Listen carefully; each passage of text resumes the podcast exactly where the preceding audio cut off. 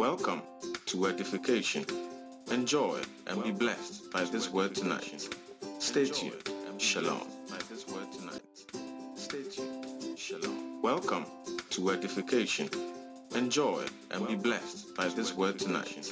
Stay tuned. Shalom.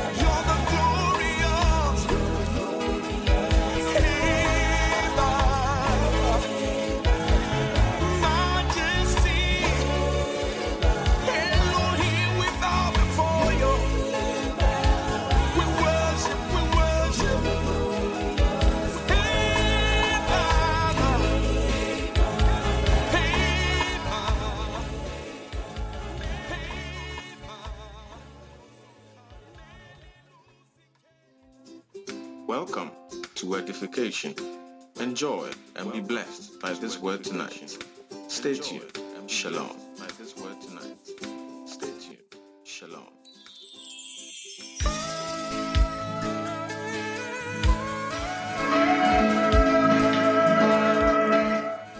A very good evening to everyone and a humble welcome to all listeners tonight on Wordification. Welcome to another Tuesday, today being the 23rd of November, the year 2021. I believe we have a few days, about a week, a week to end November and get getting ready to enter into the last month of the year, the 12th month. I believe God has been very good to us no matter our circumstance, no matter what we have been through, no matter where we are at this moment, I believe that God has still been good to us. Wow. And so, before you sleep tonight, take a moment and thank God for all that He has done in your life, everything that has gone on this year. This year has gone by very fast, and God has been good to us. And tonight, by the grace of God, we'll be looking at a part one of a message in a series. We'll be looking at the rapture of the church. We'll be looking at part one today, and we'll be looking at part two next week by the grace of God. And so tonight is an introduction to the rapture of the church where we'll understand a few things which will also make sense to us. And I believe that when we learn these things, um, if we are ever questioned somewhere and uh, we are asked to, you know, um, defend our faith on some of these matters, we will boldly be able to talk about it. But where we are not able to talk about it, then people begin to laugh at us and make mockery of us. But I believe that tonight, by the grace of God and by the inspiration of the Holy Spirit, we will receive knowledge on the subject and we will also prepare our lives accordingly for this memorable occasion that will happen very soon and that will change the course of the history of this earth and of the world. Shall we pray? Father, in the precious name of Jesus, we thank you for another opportunity to come under your feet and to listen to you. Tonight, we ask that you shall help us to understand this subject matter of the rapture and that you shall help us to also live aright and to give you glory at the end of it all. Father, thank you that in all things you are with us. Let our minds be open, let our hearts be open, and may we bring you glory in Jesus' mighty name. Amen. Okay, hallelujah. So we are moving straight into the Word of God. The rapture of the church, part one.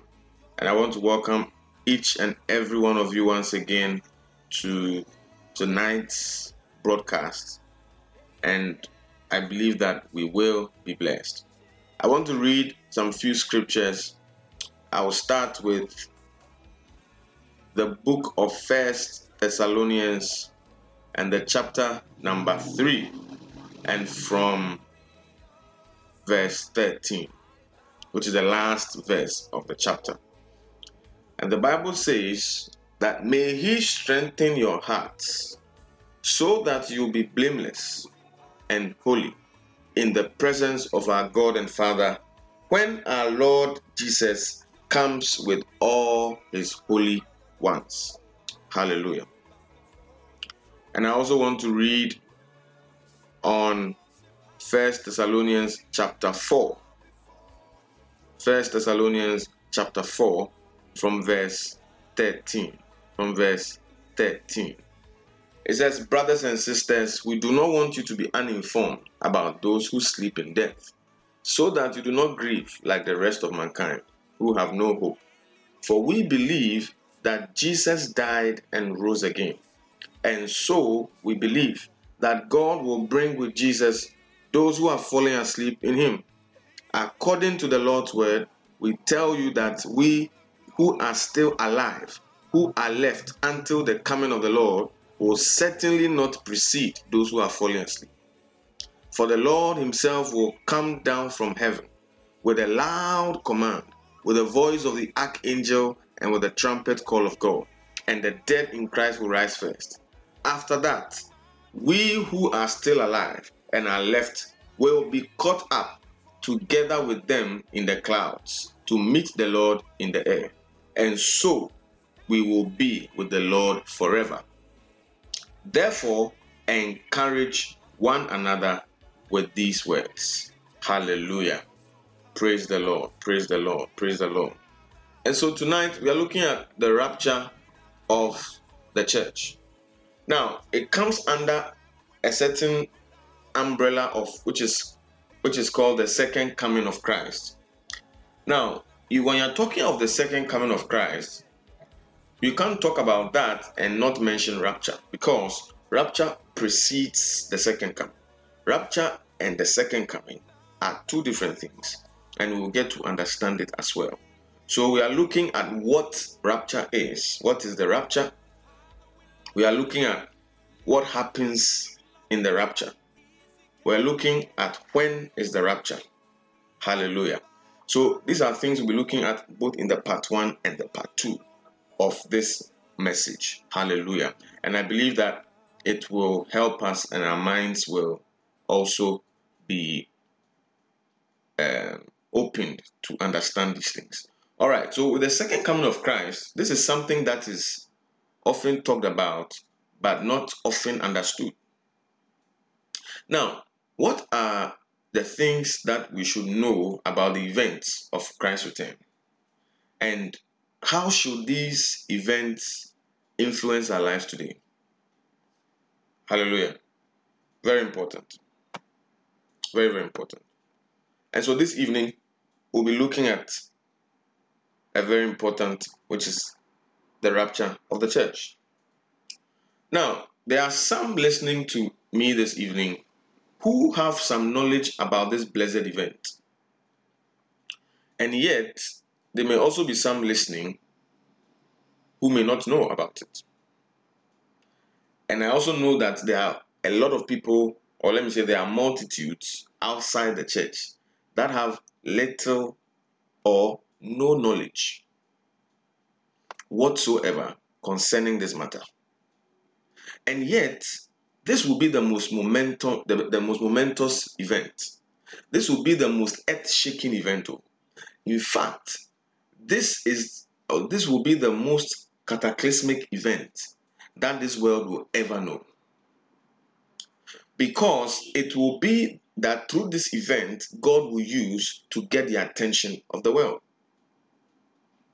And it is due. Beloved, the rapture of the church is due according to the word of God, to take place in the very near future. So, God, in the very near future, or even after tonight, or even as I'm speaking, can bring up the blessed event of the rapture to come to pass. And the effect of it is that it will catch the attention of the world. In the book of Matthew, Jesus tells us to pray that we will be counted worthy to escape all of the things that are coming upon the earth. Because it says, For the powers of the heavens shall be shaken. Beloved, the rapture of the church will cause multiple millions of people to instantly disappear from the planet or from the face of the earth, and they will go and be with the Lord. And they will be from all denominations. They will be from the Protestants, the Catholics, even the completed Jews, because not all Jews believe in Jesus. Hallelujah. Everyone in the world who has accepted Jesus Christ as their personal Savior and maintaining a relationship with Him will be raptured. So the person could be a Catholic, the person could be a completed Jew, the person could be a Methodist, the person could be a Presbyterian, the person could be a Baptist, the person could be an Anglican, the person could be, and so on and so forth. More, many, many denominations. But the key is that they should have accepted Jesus as their Lord and their personal Savior, and they should be having an active relationship and walking with the Lord. That is what Jesus is looking for. Notice that I didn't say everyone who goes to church will be raptured. Notice that I didn't say everyone who is baptized with water will be raptured. Notice that I didn't also say that everyone who tries to live a good life will be raptured. Or any, anyone who has held a position in church or who holds a position in church.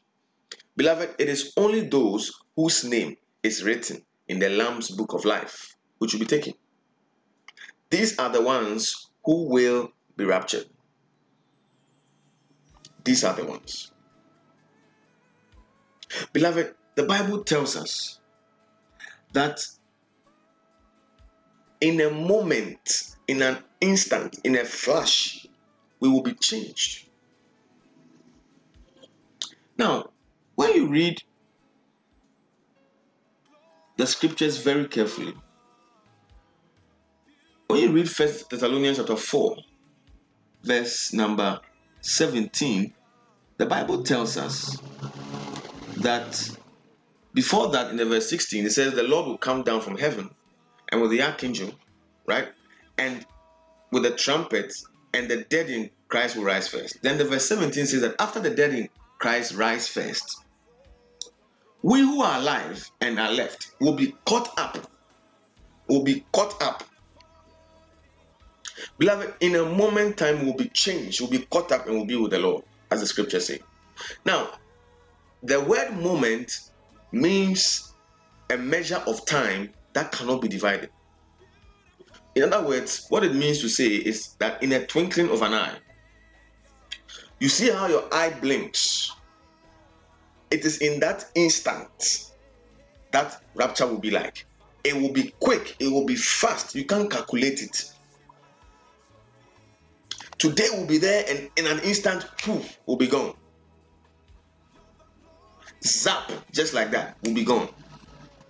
Now, and that means that if you and I have been holding back from God, if we have been waiting until until the conditions are right for us to make a commitment to God, beloved, it may be over for us before we know it, and we'll be left behind. If you are waiting for a certain uh, uh, opportunity for you before you take God serious, people will say, Let me enjoy life a little. Then, when I'm old and I'll take God serious. Beloved, when rapture happens now, my goodness, it will be over before you know it, and you'll be left behind. What, what manner of pain would you feel when you realize that millions and millions of people all around the world have left have left they vanished. You can't find traces of them anywhere. Nothing. They are gone. And you have been left behind. May that may that not be your portion. May you not be left behind. Because it will be painful that you will be left behind. In a moment's time we shall be changed we shall be changed. We shall be changed. Now, some time ago, some time ago, there was a lot of talk about the second coming of Christ and, and the possibility that the world will be ending soon. I think somewhere in the United States or so, there was talks about it. Now, and there was a false teacher in those times, I think 2011, or 2010, one of the years, there was a false teacher in the United States called Harold Camping. Now, Harold Camping came to predict that the world will end, right? On October the 21st of 2011. But then he said that Jesus would return on May the 21st of that same year, 2011. He said Jesus will return. And those who were believers in Jesus and had received Jesus as their Lord and personal Savior will be raptured up to heaven. And then after they are raptured, the end of the world will come, which is five months later, which was October. And so when he said that, followers of Harold Camping, you know, they paid for billboards and they put up billboards all over the country. And the billboards read, Judgment Day is coming, May 21st, 2011. Now, beloved, May 21st came, nothing happened. On that day, nobody disappeared. And according to history, this wasn't the first time that Harold Camping predicted an actual date for Christ's return.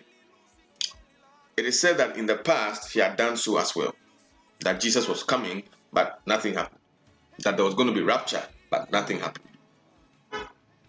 And after nobody physically disappeared on the May 21st, then Harold Camping came out and said that it was just a spiritual rapture and that October 21st was still the date for the end of the world. Can you imagine? Very funny. He was a false teacher. He was a false teacher. He was a false teacher. Now, based on this information, I can confidently call Harold Camping a false prophet because scripture tells us that when someone makes a prediction or gives a prophecy in regards to God that does not come true, we should not fear the person. We don't need to listen to the person because they are teaching falsely. Amen. So let's understand it. Many have come and have said that the end is on this particular day and it never happened. Why? Because they don't have that information. What I am certain about is, is that it is not the end of the world as a false prophet has said or as Harold Camping predicted. Because before that happens, there's still a lot of prophecy that has to be fulfilled. Hallelujah. What are these prophetic events? So today we are beginning an understanding phase of some of these events which surround the second coming of Christ, which involves rapture.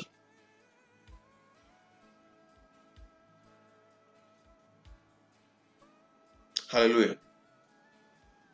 Now, when you read John chapter 13, verse 34 to 35, Jesus did not say that by your end time belief, people will know that you are my disciples. No. It is rather by our love for one another that people will know that we are his disciples. So it is not our belief in end time that shows that we are his disciples, but it is the love we portray, we exhibit. So I want to remind everyone that no one knows the day nor the hour when the events of the end will begin, as stated in Matthew 24 and verse 36. But then there are things we can show, we can know, sorry. There are things we can know about these events. There are things we can know about these events that should be affecting how we should live our lives now. Hallelujah. So tonight we are beginning to talk about rapture. Hallelujah. Thank you, Jesus. Thank you, Jesus. Rapture. Rapture, rapture, rapture. Now,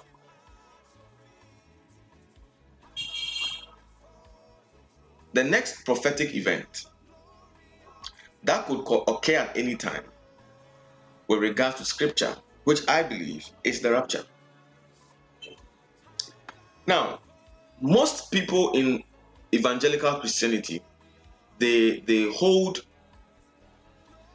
to the fact that there is a rapture, but then sometimes they disagree on exactly when it will occur during the end time events that have been prophesied. Then also we can talk about the tribulation because that's another event that is talked about in scripture. Because when you read Jeremiah chapter 30 and the verse 7, the Bible says, How awful that day will be. No other will be like it. It will be a time of trouble for Jacob, and he will be saved out of it. So here Jeremiah is talking about the tribulation period. This is after the rapture. Then I'm just giving us some steps of the events that will be unfolding for this before the second coming of Christ. Hallelujah. Then we are looking at the millennial kingdom. I mean, when you read Isaiah 11, uh, um, verse I think verse 14, sorry, verse 4 to 13 talks about the millennial kingdom. When you read Isaiah 65, it talks about the millennial kingdom, verse 1 and 2. When you read Revelations 20, you, you see the millennial kingdom as well. Now, the millennial kingdom is the next event after tribulation, which is when Christ will actually return to the earth. And what, what will he do? He will set up a, mil, a millennial reign, which is a 1,000 reign upon the earth. So he will reign on the earth for 1,000 years. So after rapture, there will be the tribulation. And after the tribulation, and now let's note the tribulation will be for seven years. And after the tribulation, there will be the millennial kingdom or the 1,000 year reign with Christ, which Christ will come down literally, he will return to the earth and he will set up the 1,000 reign upon the earth. Now, this will be a time of great peace on the earth because during that time, Satan will be bound and Christ will be reigning for 1,000 years.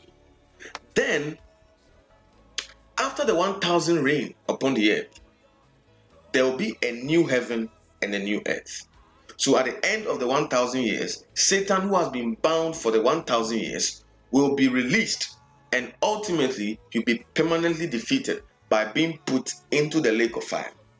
And then a new heaven and then a new earth will be made where God will dwell with man and his glory will be our light. Hallelujah. So, with these events, I'll be talking about these events over the next courses of the months. But this evening, we are turning our attention back to rapture. So, what is the rapture? Now, the word rapture is not found in our English Bibles. The word rapture comes from a Latin word which was used to translate the Greek word hapirizo. So the Greek word found in 1 Thessalonians 4:17, which I read earlier, is translated in English as up. So rapture is what happens to Christians who are alive when Jesus returns for his church. That is rapture. Rapture is what happens. In other words, rapture is being caught up, being changed in a moment. Will be caught up and will be with the Lord. Will change. We will resemble the Lord. We will change. We will be like Him. This rapture will happen for those who are alive. But understand that those who are asleep in Christ, they will also be raptured. But after that, those who are alive and have not died will also be caught up. And will meet together in the air and will meet the Lord and forever will be with the Lord. Now, the rapture is different than the actual second coming of Christ because not everyone will see him when he appears with regards to rapture. Only believers. Why? Or what's the proof? Because they will be caught up with him in the air in the twinkling of an eye. So, not everyone will see him at rapture, not everyone will see him, but everyone will everyone who will be left behind will know that something has happened. What will be the proof? People have vanished, people have disappeared. We can't find them. Their clothes are lying on the floor, their clothes are in the car, their clothes are in the airplane, their clothes are in the hotels, their clothes are here and there, but we will not find them. So it is only the believers, the true believers of Jesus Christ, who will see him at rapture. But the rest of the people who will not be raptured will never see him. Because what will happen is, a, is, is that in a moment, in a twinkling of an eye, will be caught up. Beloved, are you waiting for that day? Are you waiting for that day? Are you waiting for that day? Are you waiting for that day? There are two primary texts that will give some description of this event, which is First Thessalonians chapter 4, verse 13 to 18. And then I think I've read that one. But the next one I want to read for us is First Corinthians chapter 15, verse 50 to 54. So I want to read it quickly for us. Bible says, I declare to you, brothers and sisters, that flesh and blood cannot inherit the kingdom of God, nor does the perishable inherit the imperishable. Listen, I tell you a mystery. We will not all sleep, but we will all be changed in a flash, in the twinkling of an eye, at the last trumpet. For the trumpet will sound, the dead will be raised imperishable, and we will be changed. For the perishable must clothe itself with the imperishable, and the mortal with immortality. When the perishable has been clothed with the imperishable, and the mortal with immortality, then the saying that is written will come true that death has been swallowed up in victory. Hallelujah. Praise God, praise God, praise God. Have you seen that? Yeah. It's very important that we understand these scriptures. And we are told in First Thessalonians 4 13 to 18 that brothers we do not want you to be ignorant about those who fall asleep or to grieve like the rest of men who have no hope. We believe that jesus died and rose again and so we believe that god will bring with jesus those who are falling asleep in him. According to the lord's own word we tell you that we who are still alive who are left till the coming of the lord will certainly not precede those who have fallen asleep. For the Lord himself will come down from heaven with a loud command, with the voice of the archangel, and with the trumpet call of God. After that, we who are still alive and are left will be caught up together with them in the cloud to meet the Lord in the air. And so we will be with the Lord forever. Therefore, encourage each other with these words. Beloved, it says, encourage each other with these words. We must encourage ourselves to keep pressing on, to keep serving God, to keep working with God. Why? Because very soon there'll be the rapture of the church and we'll be caught up, we'll be, we'll be, we'll be changed, we'll be like Jesus. So these two scriptures describe this being caught up to the Lord as he returns for the church. Now, I want to move forward. Now we know what rapture is. We've seen the scripture backings as well. Now, I want to talk about what exactly happens during this event known as rapture. So, what happens at the rapture? Now, first, we learned that believers who have died return with Christ and they receive glorified bodies. So, the scripture I gave in First Thessalonians chapter 4, verse 14, it says, We believe that Jesus died and rose again, and so we believe that God will bring with Jesus those who are falling asleep in Him. So, believers who have died return with Christ and receive glorified bodies. Hallelujah.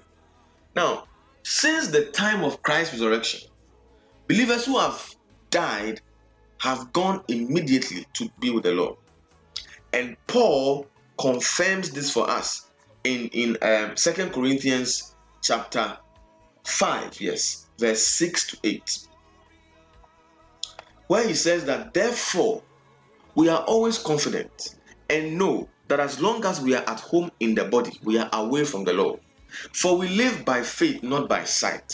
We are confident, I say, and will prefer to be away from the body and at home with the Lord. So, as a believer, since the time Christ Jesus resurrected, anyone who have died has gone immediately to be with the Lord. That is why when somebody dies in this present age and died a Christian, even though we miss the person, even though we cry, even though we mourn, even though we grieve, we know that the person is with the Lord. And Paul has confirmed this in the scripture according to 2 Corinthians 5 6 to 8. So, those who die in Christ are with the Lord consciously and spiritually, but they do not yet have their glorified bodies. They, they, do not yet have what we call immortality.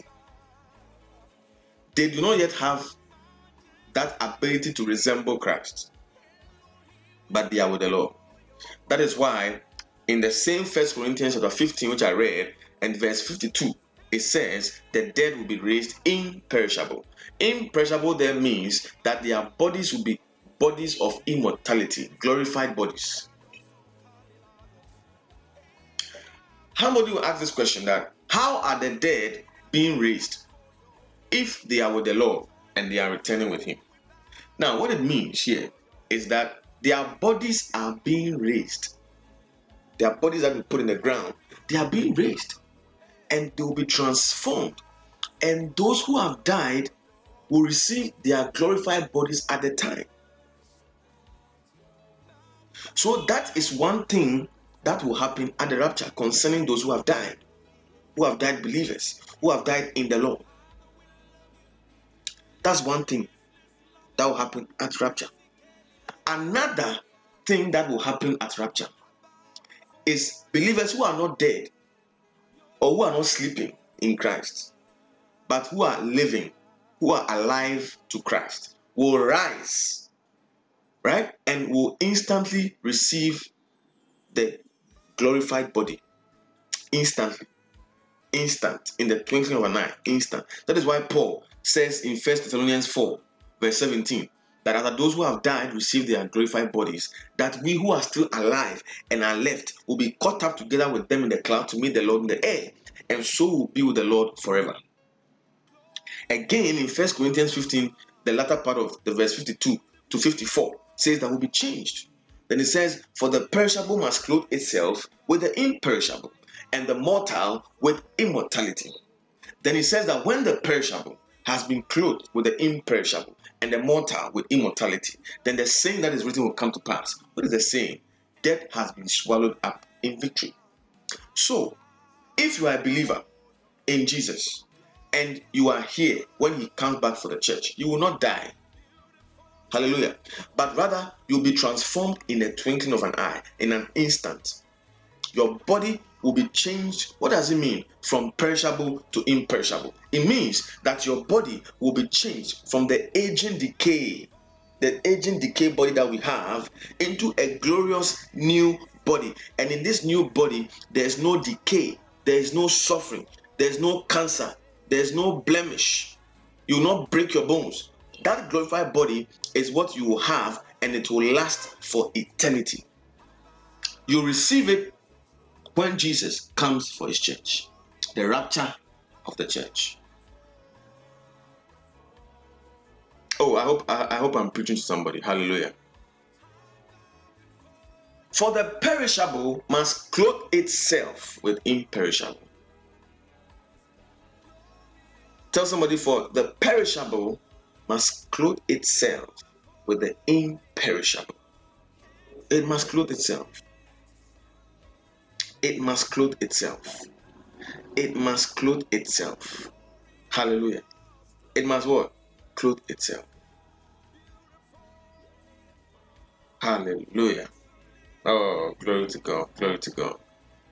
Glory to God. Glory to God.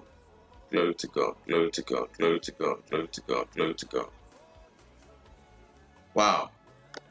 I hope you are learning something.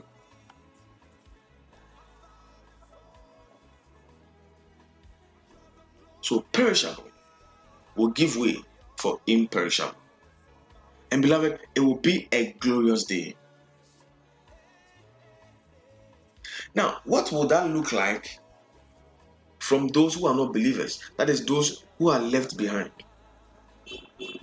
I don't know how exactly, but I know that it will not be pretty because people will be gone in a flash, in a blink of an eye. And I can tell you that you don't want to be one of the people that are left behind because after the rapture of the church, the world is in for hardship and tribulation. And, the, and, and, and it is a type of hardship and a type of tribulation that the world has never seen in all of its time.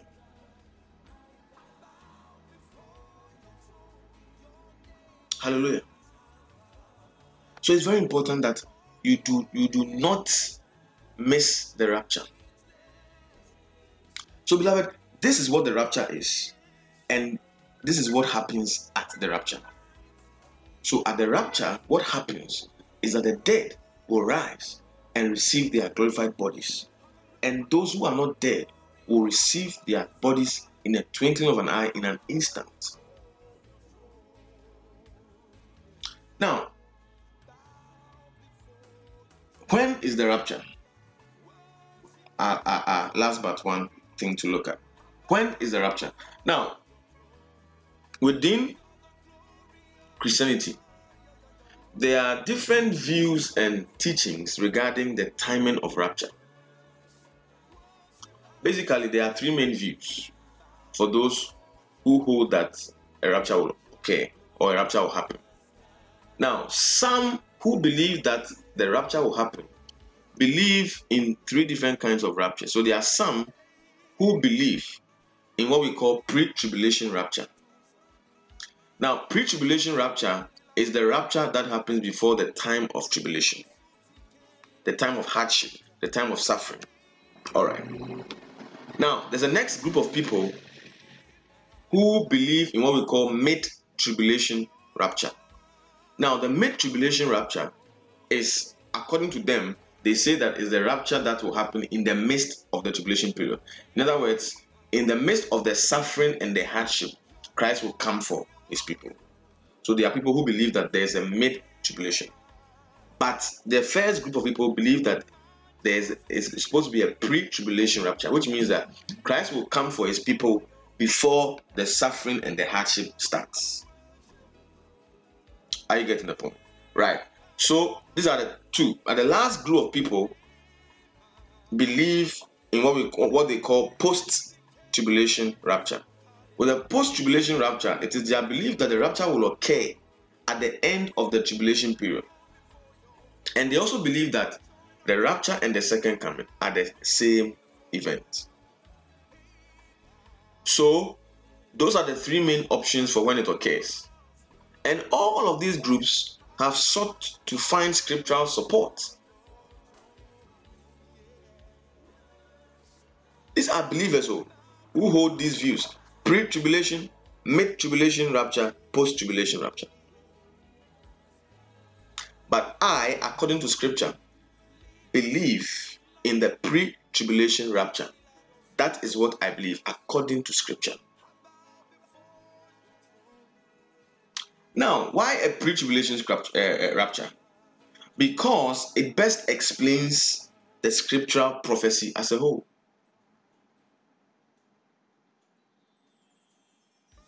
Yes.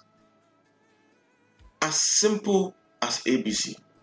Why? Because in the book of Daniel, you realize that Daniel was given a 70 week prophecy and it explains that 70 week prophecy. Because in Daniel chapter 9, an angel came and visited Daniel when he was praying, and the angel said to Daniel in verse 24 of Daniel chapter 9, he said, 77s are decreed for your people and your holy city to finish transgression, to put an end to sin, to atone for wickedness, to bring in everlasting righteousness, to seal up vision and prophecy, and to anoint the most holy. So the angel tells him that 77s have been decreed for Daniel's people, which is the people of Israel. The angel then gives a timeline of the of the sevens, and then he says in verse 25 of Daniel chapter 9, and he said, Know and understand this from the issuing of the decree to restore and rebuild Jerusalem until the anointed one, the ruler, comes. There will be 70 sevens and 62 sevens. It will be rebuilt with streets and a trench, but in times of trouble.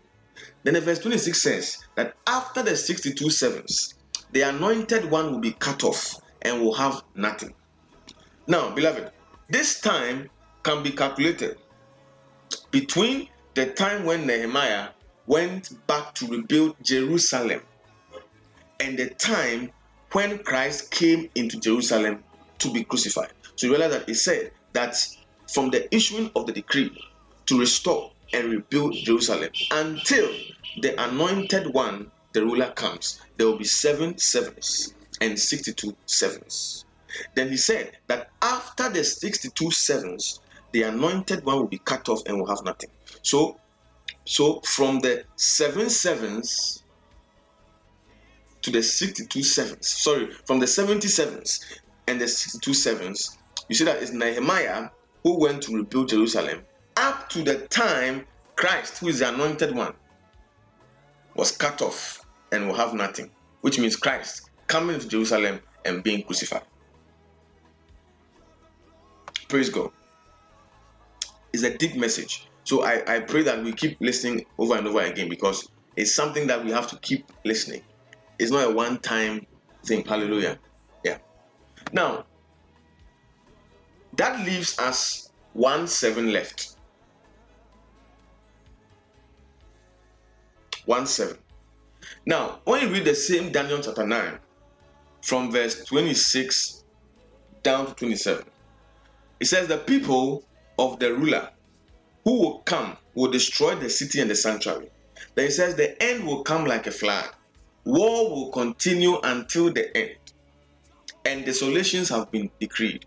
And the verse 27 says something. He says, He will confirm a covenant with many for one seven. In the middle of the seven, he will put an end to sacrifice and offering. And on a wing of the temple, he will set up an abomination that causes desolation until the end that is decreed is poured out on him. Now, it does not say anything about a gap between the 69 sevens and the 1 7. The question is, why wouldn't God tell Daniel this? Because this was a prophecy about Daniel's people. What am I saying? When the Jews rejected their Messiah, listen carefully. God's eye was always on the Israelites, the Jews. But the Jews rejected Jesus. They crucified him. The Jews rejected their Messiah. So when the Jews rejected their Messiah, God established the church and reached out to the Gentiles. This is what we call the church age. The church age is not connected to the Israelites, the Israelites, sorry. This is the church age where Christ, through Christ, through his death, burial, resurrection, and through the love of God, is reaching out to the Gentiles. This is why we believe that God is going to rapture the church, not the Israelites. He's going to rapture the church, the Gentiles. All those in the church who have believed in Jesus. After the after Jesus takes the church by rapture, he will then turn his attention back to Israel. Hallelujah. He will turn back his attention to Israel.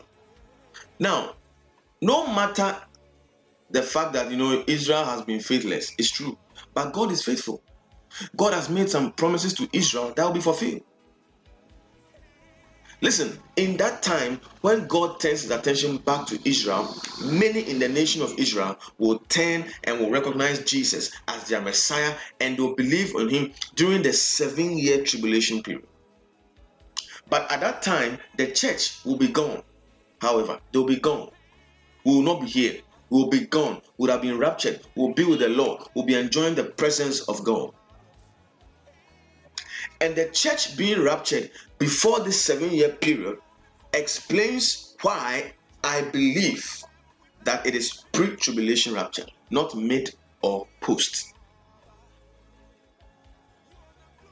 So, the church being raptured before this seven year period of tribulation explains why it is a time for the Jews and not the church.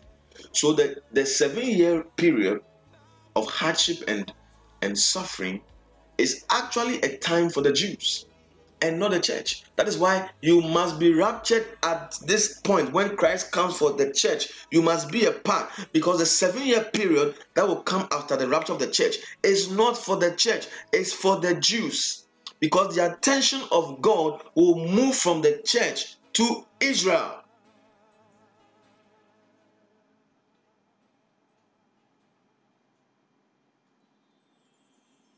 Hallelujah. The apostles believed that Jesus could return at any time for them. That's why when they met, they said, Maranatha, he cometh, which the Methodists have picked up. And they always greet as they are greeting, Maranatha, they don't say Irazureba, meaning that he cometh. So when the when the apostles and the and the Christians met in the early church, when they were parting ways, or when they met somebody, instead of saying Charlie, what's up? What did happen? They would say Maranatha. They would say He cometh. They were reminding themselves. They were consciously remind daily. They were consciously reminding themselves that the Lord cometh.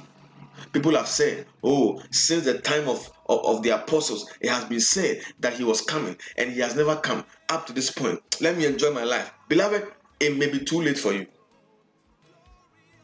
Scriptures don't lie. God looks upon it to perform. And the Bible tells us we know that Paul includes himself as someone who would possibly be alive when the Lord returned. Because when he was writing to the church in Thessalonica, in the verse 17 of chapter 4, he said, We who are still alive and are left will be caught up together with them in the clouds to meet the Lord in the air and forever will be with the Lord. So he was anticipating when he was writing that when the Lord comes for his church, he will be there. He was thinking that it could be in his time. Even Jesus himself in the parables often told parables about continually being ready because he would come like a thief in the night or at an hour when you do not expect him in Matthew 24 and the verse 44, he said it. So you also must be ready because the Son of Man will come at an hour when you do not expect him. It's clear in the Bible. This was an encouragement to constantly be ready because his return could be at any moment. Beloved, be ready. There were no signs, there were no prophecies that needed to precede the coming of the Lord.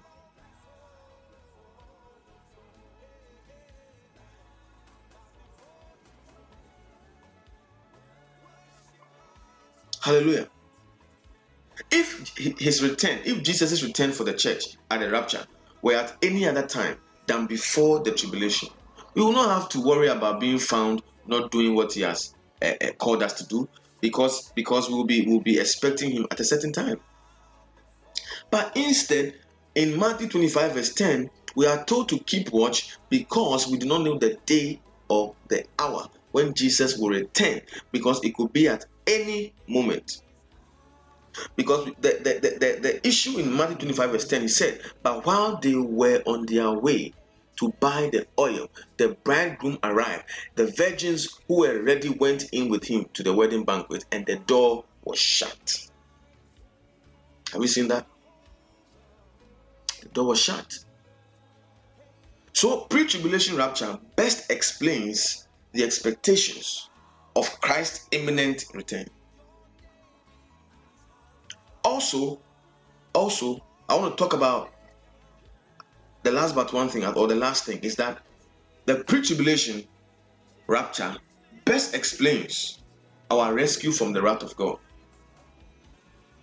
Because the tribulation period that is to come is characterized as a time of God's wrath, God's anger being poured out in judgment on the world and of upon all those who failed to receive Jesus as their Lord and personal Savior. So it's a it's an escape. It's being rescued from the wrath of God. Speaking of the, uh, the term of tribulation, Jesus tells us in Luke 21 and the verse 23, Jesus says it clearly for us. And he said that how dreadful it will be in those days for pregnant women and nursing mothers. They will be in great distress in the land and wrath against these people. Yes, and in Revelation chapter 6, verse 17, he says, For the great day of their of their wrath has come, and who can stand? Beloved, don't wait to be left behind. You must not be left behind.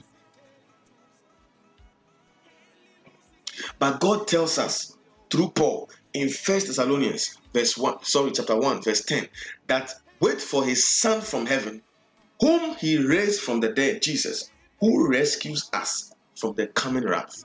Beloved, there's a wrath that is coming. The wrath will happen after the rapture of the church. You must be a part of the raptured. Why, why did Paul say in First Thessalonians chapter 5 and the verse 9 that God did not appoint us to suffer wrath, but to receive salvation through our Lord Jesus? Why? Because we who believe and receive Jesus as our Lord and Savior will be, res- will be rescued from the wrath of God that will be poured out during the time of tribulation. Now, in that period, yes, there will still be an opportunity for people to trust in Christ but they will experience hardship, they will experience trouble, they will experience suffering like has never been experienced because it is a time of wrath and final opportunity. I want to end part one tonight by saying this, but those of us today listening here, we do not have to experience the tribulation. Understand that if you have put your trust in Jesus as your Lord and Savior, He is coming back for you. Put your affairs in order, put your life in check, put your Christian life in check.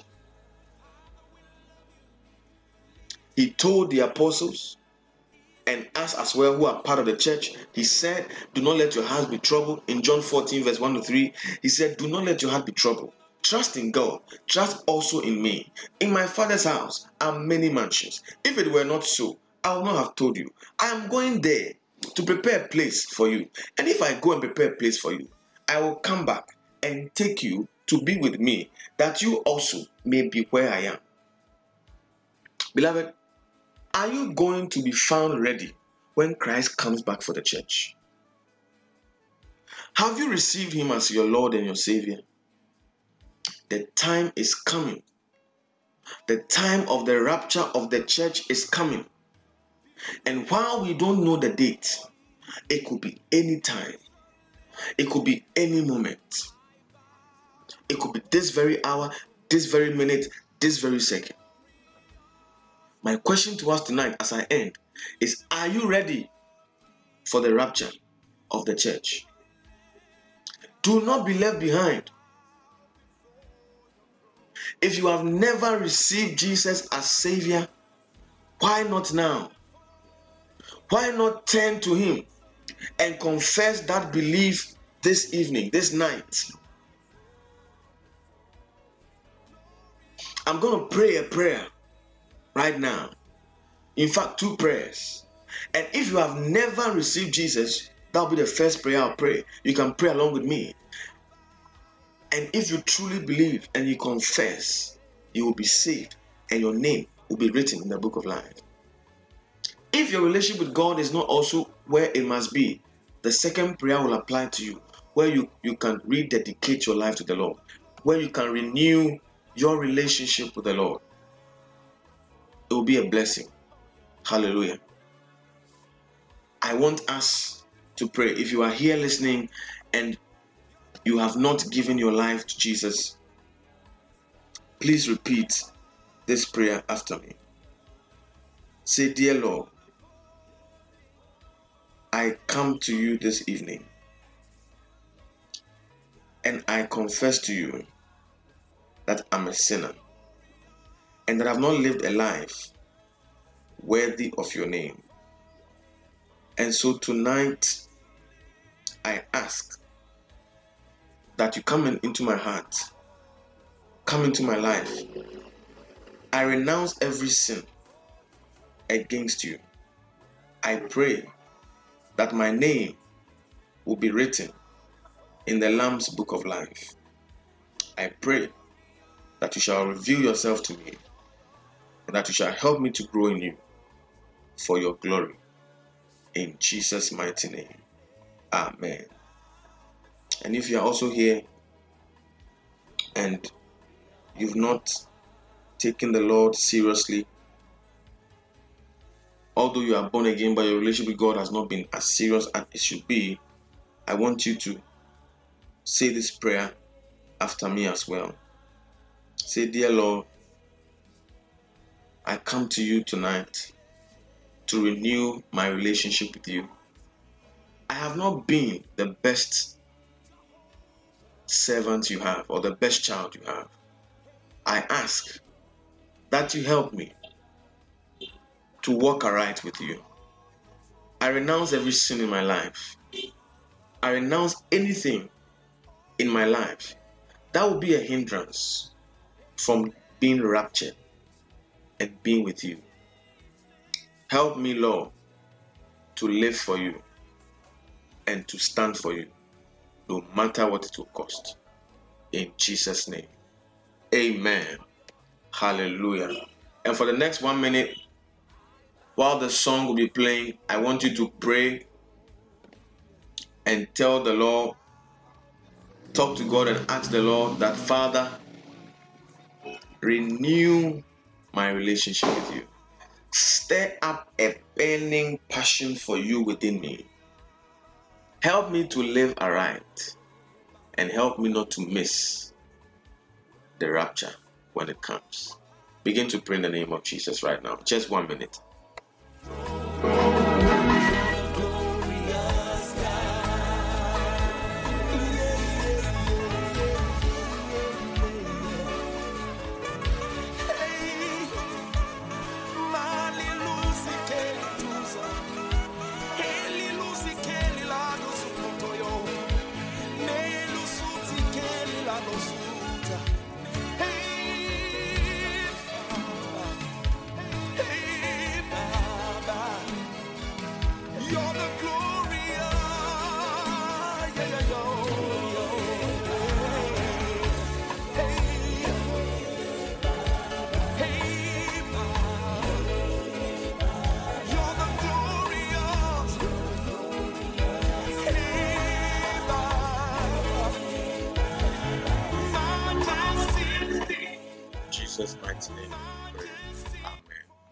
Thank you for tonight. Thank you for the awareness of your message tonight to us. Thank you that you have made us aware of rapture.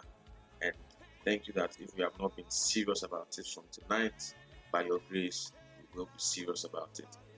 Bless your people, Lord, and make our lives worthy to the glory of your holy name. In Jesus' name we pray. Amen. And so, beloved, God bless you mightily, mightily, mightily for tuning into part one of the rapture of the church. Next week, God willing, we'll move to part two where I'll go a little bit deeper into the rapture of the church. And then we'll look at other ones as well. Amen. It's been an honor to be here this evening. Um, and I believe the Lord has helped us to understand a few things and to um, stir up an awareness in us that He cometh quickly. Just as the people in the early church were greeting themselves and reminding themselves of the return of Jesus with regards to rapture, I also entreat us that let's be reminding ourselves that rapture cometh quickly. It will be a blessing to us. In Jesus' name. Amen. All right. Before I sign out, let me say that 100 days of declaration is almost here. Today is day 84. And today we looked at Genesis 45 and the verse 5. And the declaration was I declare that what man has meant to harm me will propel me to great heights. The pits they throw me in will be a start for my rise. My rise will bless even my detractors. In Jesus' name, Amen. Just as Joseph went through trouble, what was meant for harm against his life became the blessing in his life. From being in the pit, he became the prime minister. And that will also be your story. From the pit, you will also be a prime minister to the glory of Jesus. Amen. Let's understand that 100 days of declaration will end on the 9th of December. On the 9th of December, there will be a special ministration by the grace of God. So let's keep that in check also. The 9th of December will be a Thursday by the grace of God. If Jesus tarries, we will be here to thank God for 100 days. And next year, something is cooking mightily. It will shock Accra, it will shock Ghana. I'm telling you, something is cooking. Something is cooking next year. Don't be left out. It will be massive. It will be massive. It will be massive. It will be massive. I also ask that you pray for us that we continue to deliver what the Lord tells us to and the strength to carry on as well. I pray that you also have the grace to pray for your men of God, both in your local churches and elsewhere, because men of God also need prayers. Amen. Yeah, and so let's be let's be doing that as well. And also, in the month of December, on one of the days which is not yet decided upon, we will, do a live prayer broadcast where we'll pray into the coming year and we will align ourselves properly for 2022. Let me say this on record that 2022 will be a blessed year, will be a great year, will be a year of reaping, a year of harvest, a year of blessing, a year of breakthrough, a year where you testify of the goodness of the Lord. In Jesus' name, Amen. So, if you want to be part of the broadcast list as well, um, let's send a hi to this number 0248 182861 0248 182861 and you'll be receiving daily broadcasts from the burning lamp as and when is necessary. Hallelujah. All right. All right i'm getting a question here um, on my whatsapp. It says please after the rapture has taken place those who did not die in the lord will they also rise to experience the tribulation or they will wait for the wrath of God? All right, so those who did not die in the Lord, they'll still remain there because there is what we call the great white throne judgment, which I'll talk about next week. So just don't worry about it. Um, you hear all that next week. It will be a blessing as well. So tell a friend, tell a friend that next week we are continuing part two of the rapture of the church. Hallelujah. All right, so God bless us tonight for tuning in. It's been a blessing, I believe. Um, let's go back and listen again and again to this message because it's not a message that you listen only once. It's, it's a message that you have to listen to with an understanding, you know, so that it will help you to also teach another person who may not know anything about it. All right, so may the rest of your week be blessed and may God continue to cause his face to shine upon you and to favor you in this month. And may your life never, never be the same. In Jesus' precious name. Amen. And so enjoy your evening. And God willing, on Friday, we have Midnight Experience coming live to us. It's coming live to us this Friday. Don't be left out. From 10 p.m. to 11 p.m., we'll be there and we'll pray. And I believe that when we pray, heaven will respond and heaven will act on our behalf. God bless you mightily. Take care of yourself and may the peace of God, which surpasses all understanding, guide you and be with you. May every storm be subdued. May every word spoken against you be overturned. And may the will of God for your life come to pass. In Jesus' precious name. Good night. God bless you for tuning in. And shalom. Goodbye.